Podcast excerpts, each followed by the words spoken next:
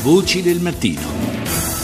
Lo scrittore israeliano Avraham Yoshua ha presentato in Italia il suo nuovo libro, La comparsa, edito da Inaudi. L'autore, al microfono di Colomba San Palmieri, spiega prima le motivazioni che lo hanno portato a scegliere per il ruolo di protagonista una problematica figura femminile, l'arpista Noga, che ritorna in patria dopo, dopo un periodo trascorso lontano.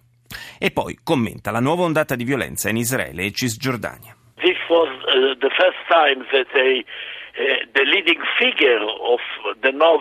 è la prima volta che la figura centrale di un mio romanzo di carattere dominante è quello di una donna, meglio ancora di una donna di 42 anni che non vuole avere figli. Il tema naturalmente non attiene solo all'universo femminile, ma sono le donne che portano alla luce i bambini. Volevo capire, con un approccio in profondità, quasi psicologico, le motivazioni di queste donne, senza fornire risposte banali, facili, come quella che Israele non è un paese capace di garantire per un figlio un futuro sereno.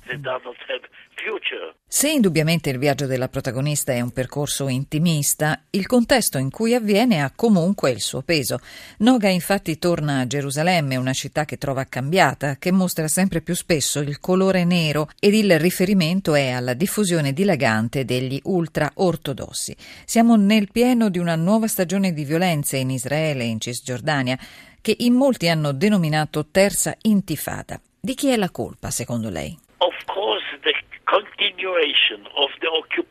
Il perdurare dell'occupazione degli insediamenti da parte degli israeliani provoca una reazione continua tra i palestinesi. Gli insediamenti sono stati un problema sin dai primi giorni. Sfortunatamente non un solo paese europeo, soprattutto non gli Stati Uniti, hanno avuto il coraggio di dire che proprio gli insediamenti sono un ostacolo alla pace e non hanno fatto nulla per bloccarli.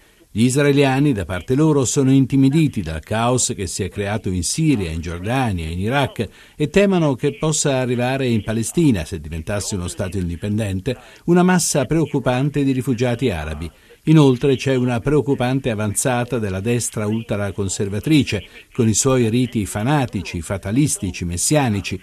I palestinesi invece sono passivi, non sanno cosa fare, non partecipano attivamente ai negoziati che vengono proposti da Israele. Insomma, non c'è una sola parte da condannare. Dai colpevoli ai salvatori, lei già a dicembre scorso ha fatto un appello insieme ad Amos Oz e David Grossman all'Europa affinché intervenga fattivamente per favorire la nascita dello Stato palestinese e per questo motivo è stato definito un traditore dagli ortodossi. Tornerebbe a fare un appello in questo senso? Crede negli interventi diplomatici recenti di Netanyahu, Kerry e Abbas, nelle rassicurazioni del Premier che ha garantito di mantenere lo status quo nell'area religiosa contesa della spianata delle moschee. Crede che lo manterrà davvero? Deve mantenerlo, questo status quo stabilito dopo la guerra dei sei giorni nei luoghi più sacri. Quello che sta accadendo è ascrivibile all'aumento di potere all'interno del governo nazionale della parte più estremista, fanatica e religiosa, che compie provocazioni sentendosi potente e sostenuta.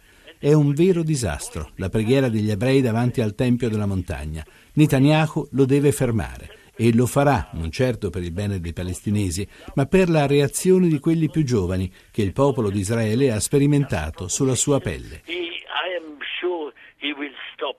Quali sono infine le misure pratiche da mettere in campo secondo lei per porre fine a questa nuova stagione di violenza?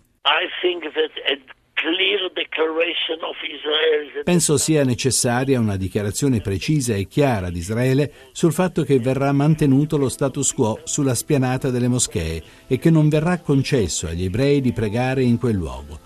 Quindi occorre fermare tutti i nuovi insediamenti. Infine, chiedere agli europei di intervenire sul leader dell'autorità palestinese, Abu Mazen, affinché risponda alla richiesta ufficiale di Israele di negoziare. Bisogna parlarsi, bisogna parlare. È necessario per i rispettivi popoli.